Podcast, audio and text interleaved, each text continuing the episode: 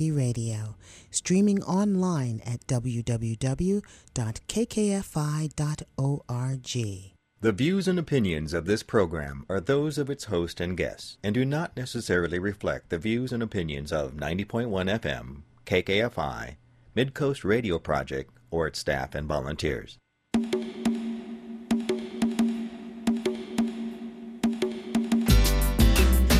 My story, sad story now. Still waiting for the truth to be told Donna, now. can you hear Jay? Whoa, whoa, whoa. It won't be Can you long Very now. Won't be Something went wrong. Please try again. Something went wrong very Heard the news, heard your rivers all run dry. And on TV, I see missiles in your sky. Word is out, loud whispering going on. Oh, angels turn mercenaries coming ten thousand strong. Oh, beg you, motherland, yeah, yeah, yeah. Oh,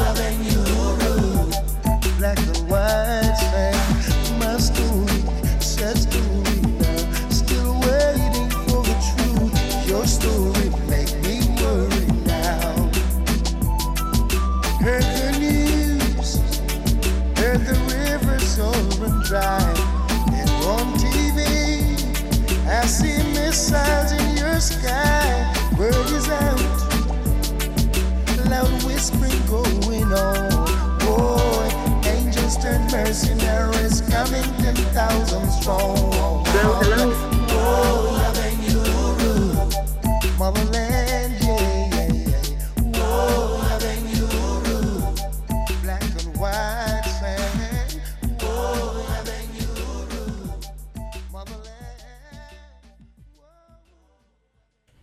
And you're listening to 90.1 FM KKFI, Kansas City Community Radio. This is Urban Connections with Brother Jay on the board, and we have Donna online. Donna, can you hear me? I can hear you fine, Jay. Thank Ec- you so much for being here, Excellent. uh, So- being our engineer today on uh, Urban Connections. I am coming at you remote via Zoom Uh, we have our co-host Karen E. Griffin in the studio, alongside our guest, Dr. Cecelia McBride Robinson, who's, who's an historian and professor emerita of William Jewell College in Liberty, Missouri. Welcome to Urban Connections and KKFI, Dr. Cecelia Robinson. Thank you. It's great to have you with us. You were supposed to be here um, a couple of months ago uh, celebrating uh, Juneteenth, but uh, because of the loss in your, that you suffered in your family, you weren't able to be with us. So, again, my condolences and our love and support to you. And thank you for coming to us uh, to share your story with us. Thank you for on having this me. day. Um, so you're a historian, and uh, you focus on African American um, history. Uh, you're professor emerita of William Jewell College. Just want to give you the bio to the people a little bit, if you don't mind. Uh, Dr. Cecelia uh, Robinson began her career as an educator in the state of Missouri in 1972. And before her teaching appointment at William Jewell College, she taught at Prairie View A&M University in Texas. She taught at Oak Park High School in North Kansas City, Missouri, and Penn Valley Community College in Kansas City, Missouri. Now, while at William Jewell College in Liberty, uh, Dr. Robinson received a faculty appointment to teach at Harlaxton College in Grantham, England, and we want her to tell us a little bit about uh, about that, if the, as she will. Also, over the years, Dr. Robinson has volunteered and worked on behalf of causes that champion cultural awareness, racial diversity, and understanding in Kansas City's Northland.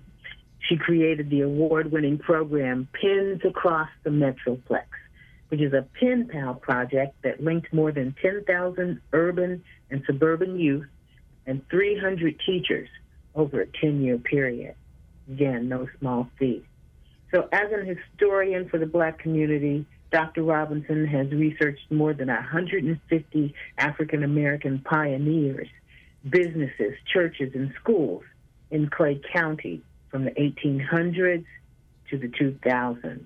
Now, these um, individuals and accomplishments, pioneers, businesses are inscribed on the Freedom Fountain Monument, which is located on the lawn of the old Courthouse Square in uh, Liberty, Missouri. Uh, Dr. Robinson served as the Liberty, Missouri Martin Luther King Jr. Celebration Program Chair for over 30 years, and she currently serves as historian and gallery curator for Clay County African American Legacy, Inc., and for the Garrison School Cultural Center in Liberty, Missouri. Dr. Robinson earns local and state awards for community service, including Outstanding Missourian Award, the AT&T Human Relations Reward, the Evelyn Wasserstrom Award, and the Liberty Martin Luther King Jr. Community Service Award.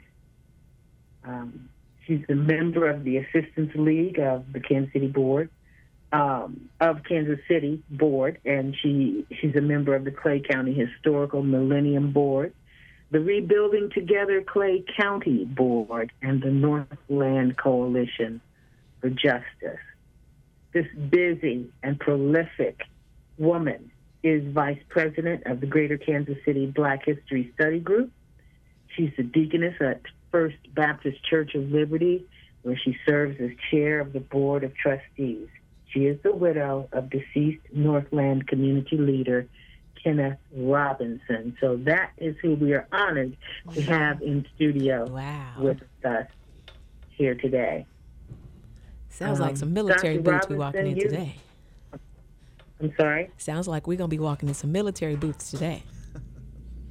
It sounds like it, Miss Karen. um, Dr. Robinson, how did how did you become professor emerita at William Jewell College?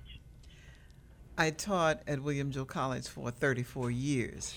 And once you end your teaching career as a professor, you then become emeritus with all of the rights and privileges that you had while you were teaching and a few perks along the way, which means that I can go back to the campus at any time, participate in programs, projects. I just don't have a vote for um, the um, within the faculty as a voting member, but um, that work that work that you have done uh, allows you to become emeritus professor. Wow. So I was a I full see. professor. I was a full professor, and so um, at the end of the 34 years, um, I received the professor emeritus status. status. So, speak, just speaking for myself, who knew about the rich cultural history and legacy of African Americans in Clay County, Missouri? Can you tell us about African Americans in Clay County, Missouri, historically? Yes, I began my work looking at the African American community of Clay County in 1989. At that time, we were celebrating the first Juneteenth celebration in the suburbs in the state of Missouri. That was 1989. And um, we we were going to have this this this uh, celebration, and people did not know about Juneteenth at that time, other than well, of course, it had its beginnings in Texas, but other places had freedom celebrations that were going on, but not necessarily Juneteenth. Uh, it was a freedom celebration when African Americans discovered that they were freed um, at the end of the Civil War. For the border states, the Civil War was still going on, and therefore they did not receive uh, notice of freedom until 1865. And so the African Americans in um, in Liberty uh, were not freed until January the 11th, 1865. But um, anyway, I began uh, researching this information. My mother had written me a letter, and I told her I was going to be working on Juneteenth.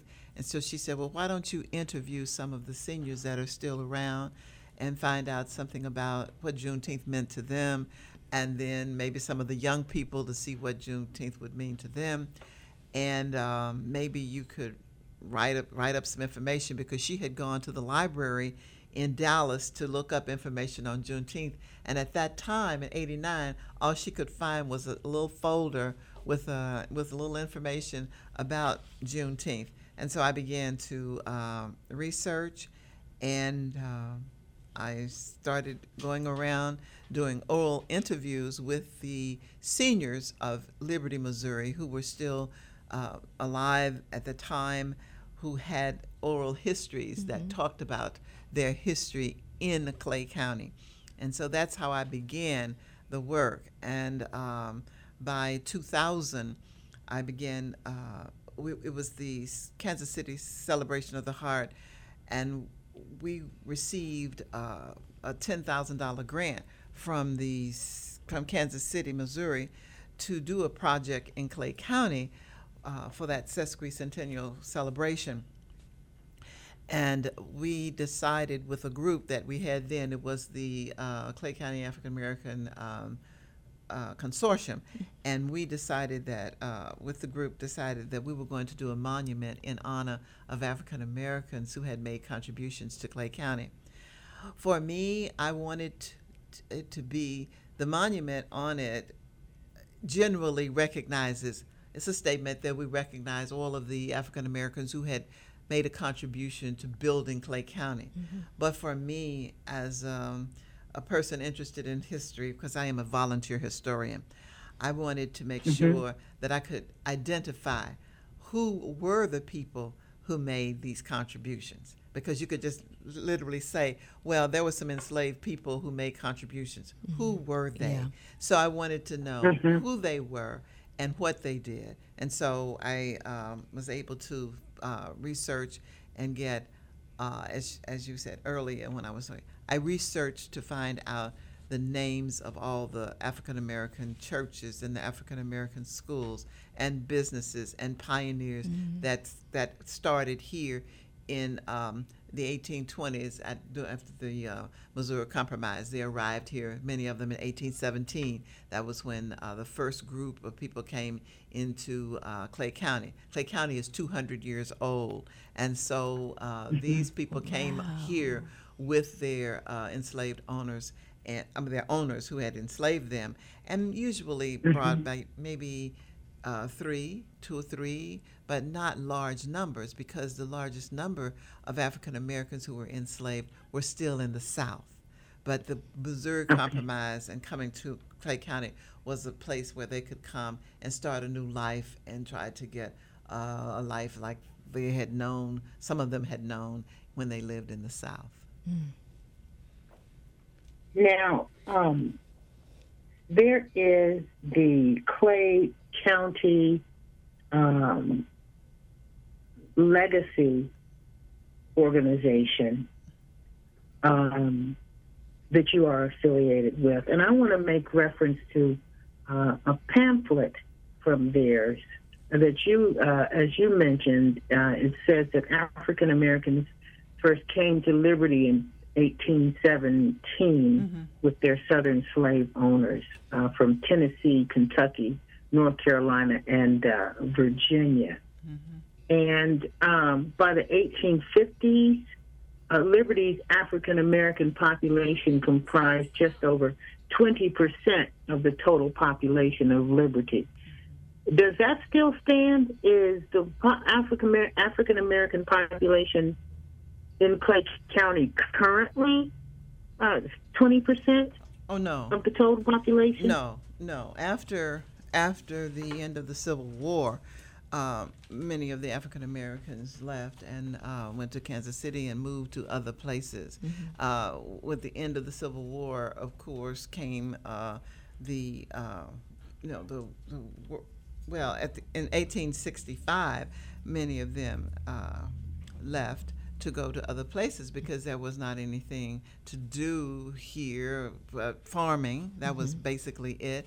And if you were not working on a farm, then you, you had to move or go somewhere else. Yeah. And so then um, many of the African Americans moved and began a migration during the um, World War World War One, and then World War Two, the Great Migration, and many of them moved to Kansas City, but they had been living on, uh, many of them on farms here in Clay County. Mm, Okay.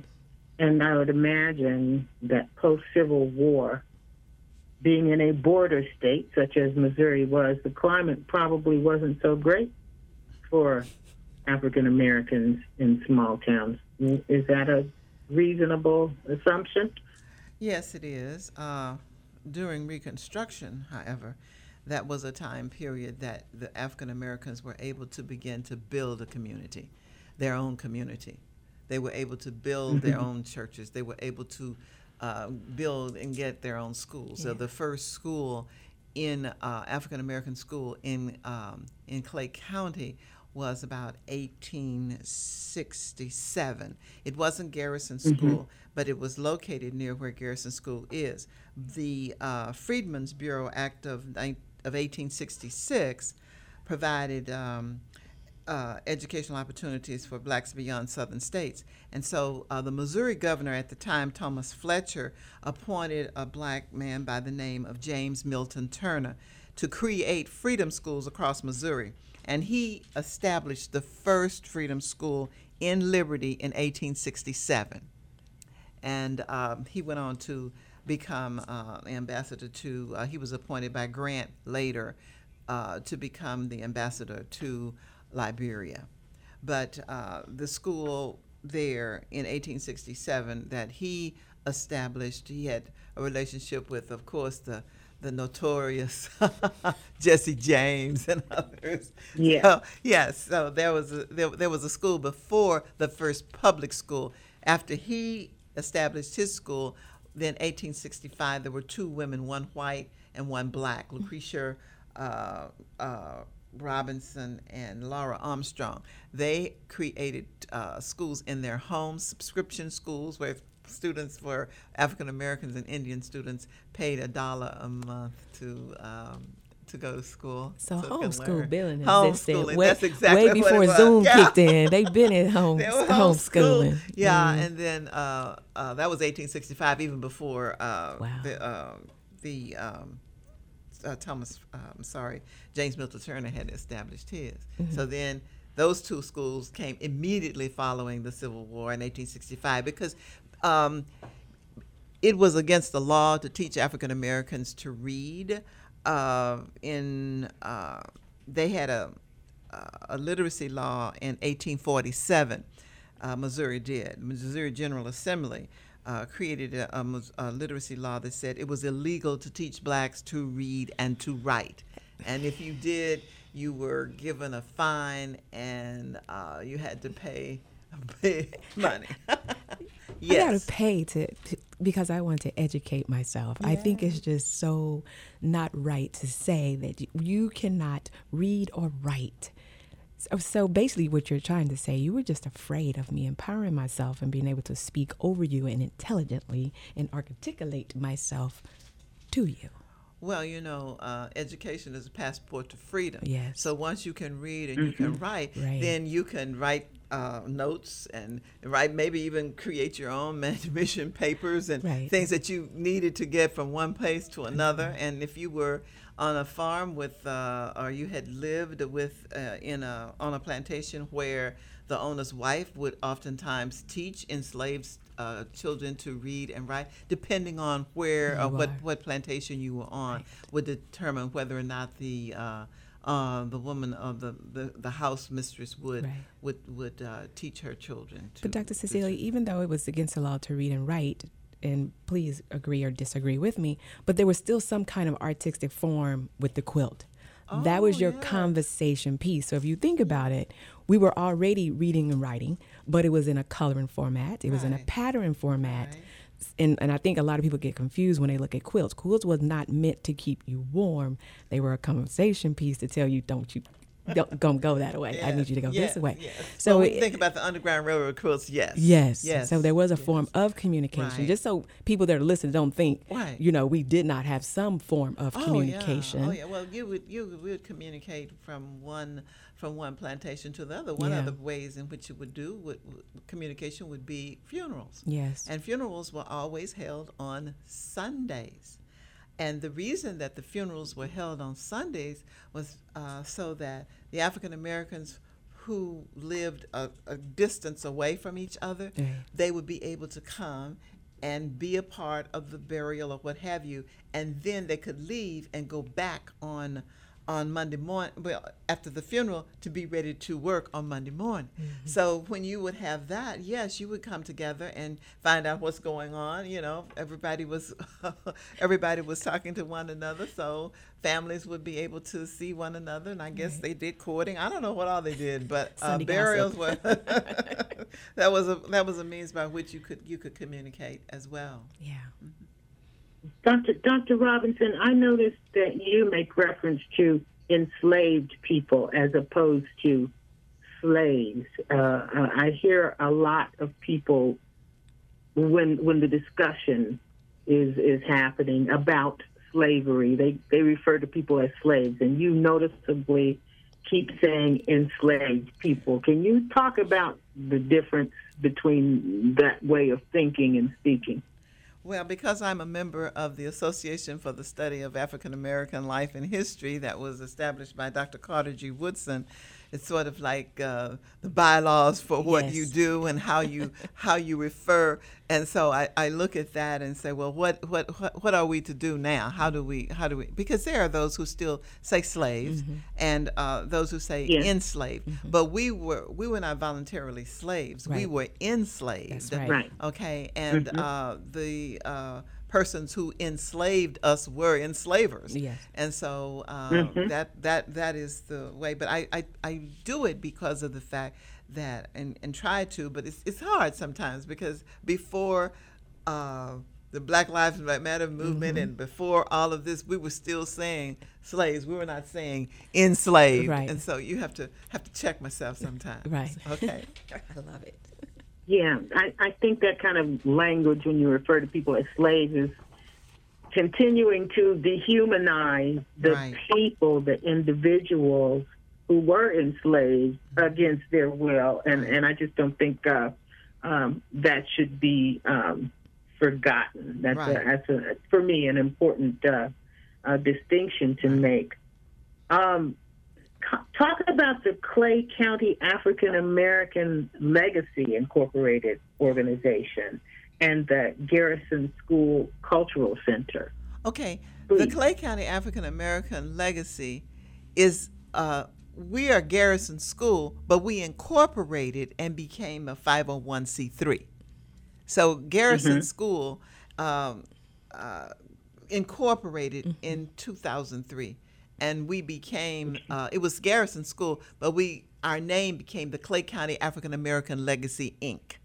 Okay, so that is Okay. who we are. We are Garrison School. Everybody knows us as Garrison School, Right. but we also are Clay County African American Legacy. But we're just the uh, the 501c3 incorporated. Okay. Okay. And your your purpose is to pre- preserve the the legacy of, uh, Oh, of the contributions of African Americans in Clay County. Yes, preserve the history, celebrate the culture, Yes. and improve human relations. And what year did the school come into existence again? 1877. So was that the only black school in Liberty? That was the only black school in Liberty, but there were other black schools in other Clay County uh, cities. There was one in Excelsior Springs. There was one Wow. in Birmingham. There was one in Randolph, I, if I'm not mistaken. There was one in North Kansas City, um, up at White Oak. So there were other other uh, African American schools, but in our city of Right. Liberty, a uh, um, Garrison was the first school, and it was. Um, uh, named by the principal that came in by the name of uh, Professor James A. Gay. He named it Garrison after William Lloyd Garrison, the abolitionist that uh, we are so familiar with. Now, was that been one of those schools that had two classrooms? You know, I hear that story and it's like, why do all these schools always got two classrooms? so it's like, what was what was recess like? What- And how did you switch classes? Like now with the bell? Well, you had an Maybe you auditorium. You had an auditorium, and, and I think they partitioned it off so you could have the, the fourth grade and the third grade and, and the first and second grade. You can put first, second, and third together, Well, grade together, and then fourth, fifth, and sixth. And but well, there were rooms there. They would have Yeah, rooms. and well, and then a, a lot of what we look at as the traditional school day Yeah. was shaped by industry. Right. And so that wasn't a part of the education just yet. You know what I mean? what, what they did, you know, to get us to used to work in factories and all that kind of stuff, that's what shaped the classrooms Classroom. we were in. Yeah. right? yeah. Those classrooms were dedicated to just education. Yes. yeah. So they weren't worried about recess. yes, yes, yes. And it was at this point. Well, and the reason why I asked because it's always good to know what would. I would love to know what was that setting like, like to actually feel what it was like. Because I went down to the Missouri Historical Site um, off of Martin City and was inside of one of those little classrooms with one teacher, and I'm thinking, oh my gosh! And nowadays you look at you got 30 kids to one teacher. Um, I, this explain what the school setting was in Garrison at the school. Like, what was the? I'm I'm trying to I'm trying to get the words out. Like, the, you know how like now you know like in most schools they say the teachers know the parents, the parents know the teachers. They were very involved with the children. They were disciplined. They understood. You can get disciplined at school. From your research, do you re- do you know what the setting was like at the school? Well, of course, you had you had principal, you had a principal, and you had teachers who worked under that principal, and the community was a part of it, and so you you um, parents and teachers and all worked together, and kids would have to go home at lunchtime because there was no cafeteria, there was no playground, there was there was absolutely none of the things that you see that are part of the educational system, now. Yeah. Okay. Okay. Um, Kim's telling me we need to take a break right now, and when we come back, we will continue our conversation with our guest, Dr. Cecelia Robinson, who's an historian and professor emerita of William Jewell College. She works with organizations in uh, the Liberty, Missouri area uh, that are preserving the history and celebrating the culture of African Americans in Clay County, Missouri. So that's Dr. Robinson, and we'll be back after these messages. Take it away, Jay. Hi, I'm Larry Kay, host of Indigenous in Music. I'm inviting you to join me every Thursday morning with your cup of Joe, starting at 3 a.m. till 5. I'll be spinning you new and original music along with great interviews from our Indigenous musicians. And if you miss us, you can always find us at archive.kkfi.org. We are 90.1 KKFI Kansas City, radio powered by diversity. Did you know? Your business or organization could be sponsoring this episode of Urban Connections. Learn more at kkfi.org/marketing.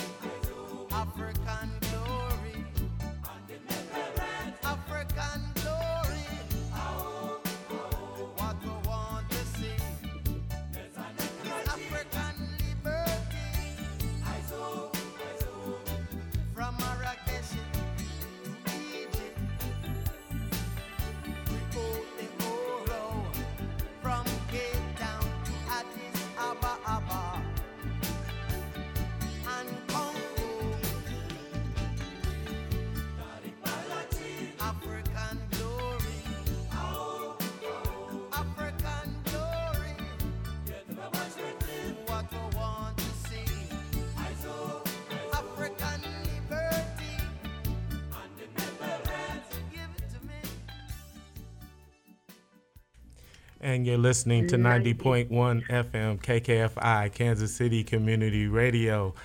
Donna, you on? I'm here. All right. Thank you so much, Jay. Yes. Uh, that was Ziggy Marley and the Melody Makers, Black My Story. Uh, you're tuned to 90.1 FM KKFI, Kansas City Community Radio. Urban Connections is the program. I'm your host, Donald Wolf um, zooming in to the conversation uh, with our co-host Karen E. Griffin, our engineer Jay Hawkins, and our guest Dr. Cecelia Robinson. They're in KKFI studios in lovely Midtown Kansas City. Uh, Dr. Robinson, um, about the um, Clay County African American uh, Legacy Incorporated organization. And the Garrison School. You, there are two pamphlets on the the website mm-hmm. uh, of the organization, um, and that is uh, ccaal-garrisonschool.org. There are two pamphlets on there that, to me, are just amazing. I had no idea uh, of the amount of uh, historical sites uh, regarding African American history that are in Liberty, Missouri. Can can you share some of those uh, with us uh, and our listeners uh, so they'll so they'll be aware? I simply was not aware of all the uh, Black history that took place Yes. in Clay County, Missouri. All right. The African American uh, sites in uh, historical sites in Liberty. Um, I made a brochure, and I can't remember if it was 2015 or, or I'm sorry, uh, uh, probably probably 2016 or 17. Um, I went around to look at and identify the general public sites because the very first church in Liberty, Missouri, uh, the first uh, African American uh, Baptist church, First Baptist Church, was established in 1843, built in 1869, and uh, we were the first of the community to have this church. Uh, the white church in uh, Liberty is Second Baptist Church, is built in about 1915. But anyway, um, Garrison, we're in the Garrison Historic District, and so we had that church, and then we had the um, that was one of the sites, and then we had uh, St. Luke African Methodist Episcopal Church that was on Main Street, and that one was built in 1875. And then we have the um, the Pentecostal Church um, that was Humphrey Temple that came about about the 18 I'm sorry about the 1920s. And so you- we have the Baptist Church, the Methodist Church, and the Pentecostal Church. Right. Well, you know, Pentecostal churches, the COGIC, Church of God in Christ is is one of the only churches that actually founded by total African Americans, and so that that church is still in existence in Liberty, and our church, uh, First Baptist Church, is still in existence, and we are over um, almost 180 years old now, Wow. and we still. And, and you're a deaconess yes, I am. uh, at that church. yes, I am. Yes, That's I am. amazing history. That's Yes, amazing history yes, to and be, so and amazing, I think, to be affiliated with something that is that is that much longevity. Oh yes, and and such a legacy of the families, the pioneer families who have found that church and and who have found the uh, the African American community, the schools. So you had you had Garrison School Cultural Right. Center, you had your own church, and then all of the businesses that that uh, African Americans had in their homes, restaurants, had own theater. See. You had uh, you had a you had a funeral home, Singleton Funeral Home. You had Rhodes Theater. You had uh, the buy shops, the whatever food. I mean, whatever food you wanted. One lady, Mrs. Uh, Gay, made um, beaten biscuits and sold them out of her home. And you had people who. Um, we had our own beauty shops. We had our own everything. Everything. Every it was a microcosm, you see, of the larger community. Because if you couldn't go into places th- that would not serve African Americans, then you create your own Oh, yeah. space. And so we had a gardener. We, we had our own garden. Uh, uh, uh, Mr. Uh, Cornelius Bird at Sunny Day Gardens, and people, black and white, would come to get their plants from him and to get information about uh, planting. And so we have so many businesses, and um, I think that had so many businesses that that were ongoing until uh, we began to move out Yeah. and go from Liberty into Kansas City and other places and other spaces. So we have the churches that are included on the uh, public site. I think one of the most important sites that we have recently is the um, at the Fairview Cemetery in Liberty. In that cemetery, uh, last summer we dedicated a monument in honor of over 750 African Americans who were buried mostly in unmarked graves. We were able to identify all of the the 750 that are listed, including veterans, including the people who lived there and uh, who lived in Liberty and were a part of these churches and these schools and these businesses.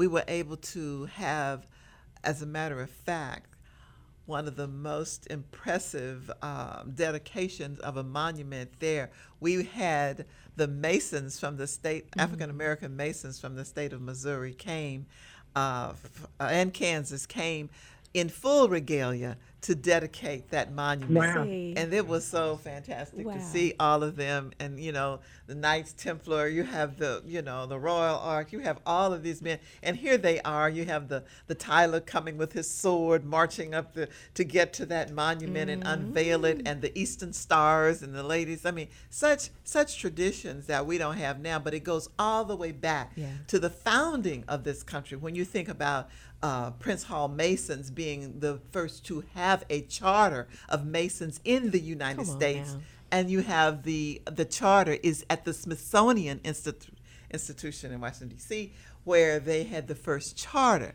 and you know that's where free blacks. That's where we the free blacks came in Mm-hmm. because. The, the millions of African Americans that were living in the South at the time uh, were not. When you go to the East Coast and you have those men, uh, George Washington was trying to get men to sign up for the American Revolution, and and he went and met with Prince Hall, and Prince Hall said, "Well, if if we sign up, and over three thousand of them did, then will you give us our freedom?" And so George hmm. Washington did do that. And when he gave them after the war, gave them the freedom, then they had a charter and, and, and was the first first one to get the charter from England. So you have that kind knew of that? history. I Right. know. It's it's really unbelievable the kinds of things that you have. And so when you say, you know, the sons of the of the American Revolution and, Right. and the daughters of the revolution, you know, of American Revolution, you have to you have to realize that we were Masons. We, I mean, everything that has ever been done in this country, African Americans have been a part, Part of it. of, mhm. Everything that you see built in this country was built with the hands of and a part of African Americans being a part of it. Come on, Doc. Educate them. Yeah. Doc is dropping gems. Well, I just think that this conversation and this information is so profound Yes. at this time. Yes. Yes. And you wonder how does this history get lost? Yes. Mm-hmm. And this is how it happens. You have a generation that says, "No, we're not going to allow these stories to go forward." And luckily, someone like yourself says, "No, we we, we know we're going to tell this Right. story." And so it's just you know sitting here listening to you and talking about all of these things that, like I said, have been lost. Yep. And here we are experiencing it in real time. Mm-hmm. You know. Yeah, if you don't write your history, Right. if it's not It's written, nobody, nobody for nobody to read. it's going to be lost. Right. Right. And uh, we have to have someone, some somebodies Right. out there who are willing to write this history, to research this history. You know, you have to be nosy, I guess, to be a historian and Right. researcher because I love to, to research and find the information. Then I find something that's like, oh, I just struck gold. I just found a new name. I just found Well, something else. I love it. Yeah. Uh, And I'm sorry, Dan. I just have one really quick question. I'm sorry because um, you know we're talking about this, and as an educator, and when you look at um, what a group like Moms for Liberty is doing right now, attacking specifically African American history and it being taught. Um, you know, how do we fight against that? You know, there there never seems to be an opposition group to groups like Moms for Liberty. So you have the legacy of the Daughters of the Confederacy who shaped, you know, these monuments that we're trying to tear down now. And so how do we avoid repeating that very ugly history? Well, the only thing I know, you have to talk to your senators and your congressman and all the people mm-hmm. who are in the position to lobby for what you need mm-hmm. and uh, go to them and get your, your petitions and, and get them signed and call in and say, this is what we want and what we need. We don't want a DeSantis here. Right. Right. and and the mm-hmm. and the history is what I don't know the fear of it because when I think about it, we're saying now we don't want quote white individuals to feel uncomfortable. What about the four or five hundred years that African Americans have been made to feel uncomfortable? Uncomfortable. Young people going into the classroom not knowing that that that you everyone was not uh, enslaved. Right. You see what I'm saying? So yes, Wow. and perhaps that's another reason why uh, it was illegal uh, to educate black mm-hmm. people for the, for us to know how to read, because then we could write our own stories and our own history right. Right. and teach all of that, uh, you know, to our children right. and to have it down from prosperity to prosperity Yes. Ah, we're going to take another break. When we come back, we'll continue our conversation with Dr. Cecelia Robinson, historian and professor emerita of William Jewell College, and she is the curator at uh, the Clay County African American Legacy Incorporated uh, Garrison School Cultural Center in Liberty, Missouri. Thank you so much for being here with us. Stick around for the next 15 minutes, please, Dr. Robinson, and take it away, Jay.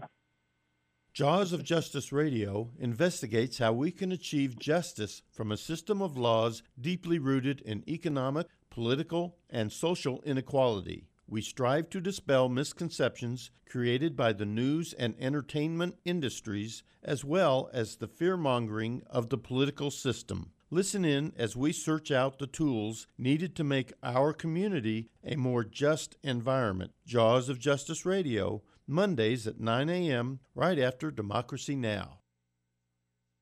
Well, I guess I better do something with that old thing. Fine, honey, I'll get rid of it.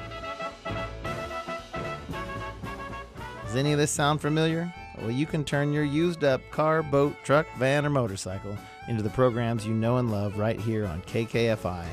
All you have to do is go to kkfi.org, find the support tab to donate your wheels, rudders, or handlebars, or you can call 816 931 3122 ask for the development department. That's 816 931 3122 or go to kkfi.org. Thank you so much for your support, and remember, you can hear your old ride in your new one.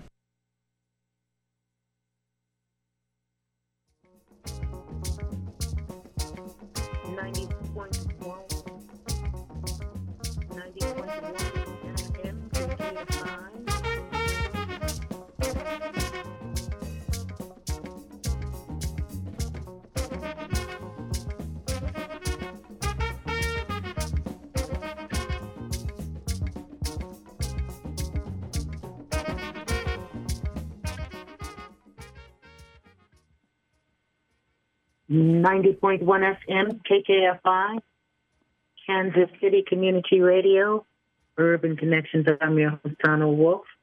You got me? I'm your host, Donald Wolf. Our co-host, Karen E. Griffin, is in studio along with our intrepid engineer, Jay Hawkins, alongside our guest, uh, Dr. Cecelia Robinson, a local historian who's been working very hard to preserve the history and the legacy and integrity of the contributions of African Americans in Clay County, uh, Missouri. Now, out of the corner of my eye, I'm I'm watching Coco Gauff, not actually just getting updates on oh, Coco Gauff, who's in the U.S. Open, uh, who's uh, just uh, roared back uh, to send the U.S. Open women's final against uh, Ari, Aryna Sabalenka to a decisive third set. I'm rooting for Coco Gauff. What an amazing, uh, amazing young spirit. woman. She's a leader. 19. She's a brilliant leader Absolutely. and a shining example of, of, of, strength and integrity, you know, just for the whole world to see. Mm. So I digress, but right on Coco. Go, Coco. yes, uh, Dr. Cecelia Robinson, um, you've just shared such amazing information about Clay County, Missouri. If someone is interested in finding out more about Clay County, Missouri, the history of it, uh, how might they proceed? To, find, to, to delve deeper into this information you shared? Well, they're welcome to come to Garrison School Cultural Center. We are now a cultural center, um, a museum with at least, uh, we have five exhibit rooms and a, and the Clay County African American Art Gallery Ooh. is located uh, in Garrison. And we have uh, Corbin Theater, who is renting from us now when they can come up uh, um, on Monday, first Monday nights uh, of the month. There's free jazz that's provided by Corbin Theater. we do partnerships in some programs. Uh, we have monthly uh, programs. We, of course, uh, we we do the um, uh, Black History Month programs and Kwanzaa, Yeah. and we have the uh, we do the Martin Luther King celebration that we host up at Jewell William Jewell College that we've been doing for almost. Uh, um, more than 38, 39 years. And so people can come. But you can come to Garrison. We're going to be open uh, one day a week, probably on uh, Fridays for one hour. We've not had a staff to be able to be open other than by appointment, but you can come and um, I- we've had several open houses uh, this summer. Uh, I'll be giving a walking tour on the 7th of October for the City of Liberty that will include Fairview Cemetery and Garrison School. So you can come in and see our exhibit rooms that uh, focus in on uh, history of African Americans from slavery to the present day. And we have a room that is uh, just for um, the uh, artifacts, 19th century artifacts with some replica of some uh, shackles. We have history of the, the three or four cities that had the most information and, and, and African Americans, Excelsior Springs, of course, when think, people think about the Elms Hotel, I don't know if they know or not, but it was an African American farmer who discovered the healing waters at Excelsior Springs that, that President Truman used to go to all the time. And, um, and they owned seven bathhouses there. So it's just it's, it's we have a room that's just dedicated to veterans uh, of the um, of Clay County African American veterans. So we have a room that we dedicated in this past June to veterans. We have a quilt room, just seven different quilts patterns that are there.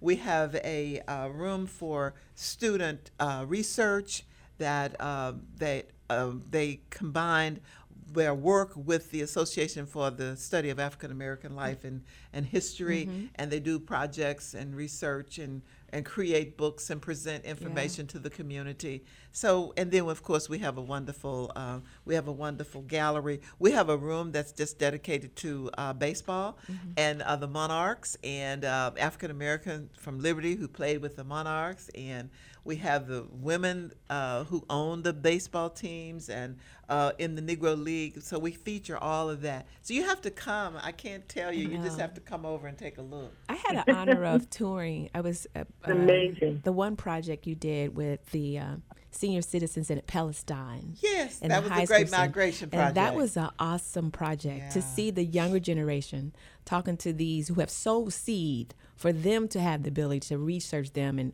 figure out where were they migrated from. And I'm, I'm glad that you did that project because probably a lot of those seniors have never told their story. Right. And a lot of them are afraid to tell their story. And I think that's the reason why we don't get a chance to capture that moment like we used to. That's what I miss by sitting at my grandmother's feet, is hearing the story, how she actually picked cotton. And then have me the opportunity to interpretate it, what it felt like, because I'll never understand. But when you did that project, I was honored to see the senior citizens' faces light up, that somebody is honoring me, somebody's writing down my story. And you know, one of the people who participated in that project was our um, our our beloved Archie Yes. Williams, yes. who was a part of that. Archie, And uh, we we had um, the the students. There were 90 high school students and 25 college students that researched the impact of the Great Migration on society and religion, politics, uh, employment. All these and did 50 page books booklets. And this is something that you know other schools can do if they would come in and see this history. I, I mean i think people are so afraid that the only thing we want to talk about is how horrible uh, slavery was and the whipping of, of the enslaved and all of that that that's a part of it only a mm-hmm. part of it. But we have so much more that we contributed. When Yeah. you think about 8 million african americans leaving the south during the Great Migration to come to and create Harlem, to come to and create the Motown, to come to and create 18th and Vine. This is what we have. That was what was Love it. happening during the, the Great Migration. Right. Whereas the, the those that remained in the South remained there and had to be educated in Rosenwald schools, you know, and and and you come here to these other places they were hungry for not only an education, but a decent job and decent housing because the Industrial Revolution was calling them. Mm-hmm. I, I, wish you all could just see her face. I want to take your up. class. I know her face is lit you up. You it's take your class. Like, it is. It is so amazing. It, it, it's it's an honor to be in your presence, Dr. You. Robinson. Your face is. Can Can you tell up. us? Can you tell us a little bit about the African American Freedom Fountain in Liberty, Missouri? Yes, that's on the square. It's on the courthouse square where uh, African Americans were sold and in, enslaved and sold.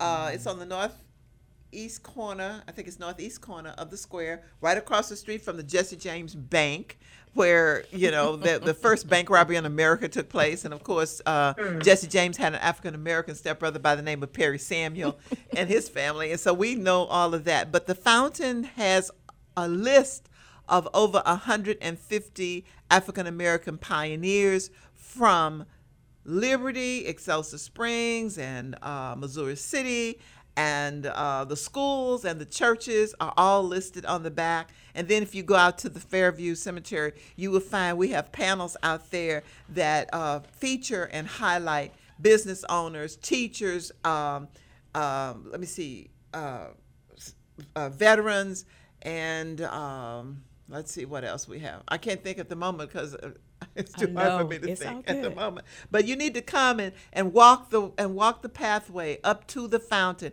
and yeah. go through and see all of the names of the people. Touch that fountain. Touch your family history name and all. You need to come to Liberty and just see what we have because we have a legacy in in Liberty that that it was established even before there was a Kansas City, Missouri. Say thank you, Dr. Robinson. We appreciate it. Absolutely you. fabulous. Absolutely fabulous. Thank but I'm you. still wondering how a bank robber I know. Jesse James gets a bank named after him. That sounds like some Donald Trump stuff to me, but again. Well, you know, I, I don't care where you I go. Digress. I don't care where you go, and I've been all over the world in many places. Uh, when you say you're an American, one of the first things they'll ask you is about Jesse James. Mm-hmm. And there's something about an okay. outlaw. I don't know why, but we are fascinated by outlaws. And I guess that's why we're fascinated by Trump and others like, you know. I don't know. I'm not saying he's an outlaw, but whatever law he's in. Uh, Thank you. But so the notorious, the no, notorious Dr. names. Cecelia, thank you so much for being our guest here thank today you. and and sharing um, your excitement. I, I feel energized uh, just thinking about what you have shared with us here today, and I'm excited and can't wait to see and experience that history uh, that's in Clay County. And now I want to explore Jackson County, Missouri, and Platte County, Missouri, and I think we owe it to ourselves to do that. Right. Right. Well, please come. Thank you so please much. Come. Please come to Liberty. Thank you. Give me a call. Give us a call. Oh. Take it away, Karen and Jay. All right, Donna, we're going to get ready Donna. for uh, changing narratives. You're listening to 90.1 FM KKFI, Kansas City Community Radio. That was Donna with a wonderful interview, and uh, we'll be right back after this uh, short little break. Yeah. Karen, I'm sorry, did you want to no, say something before we get up out of here? Thanks, Jay, and thank you, Dr. Robinson. Well, thank Appreciate you for having you. me. You're more than welcome. Okay. Yes. Okay. All right. All right.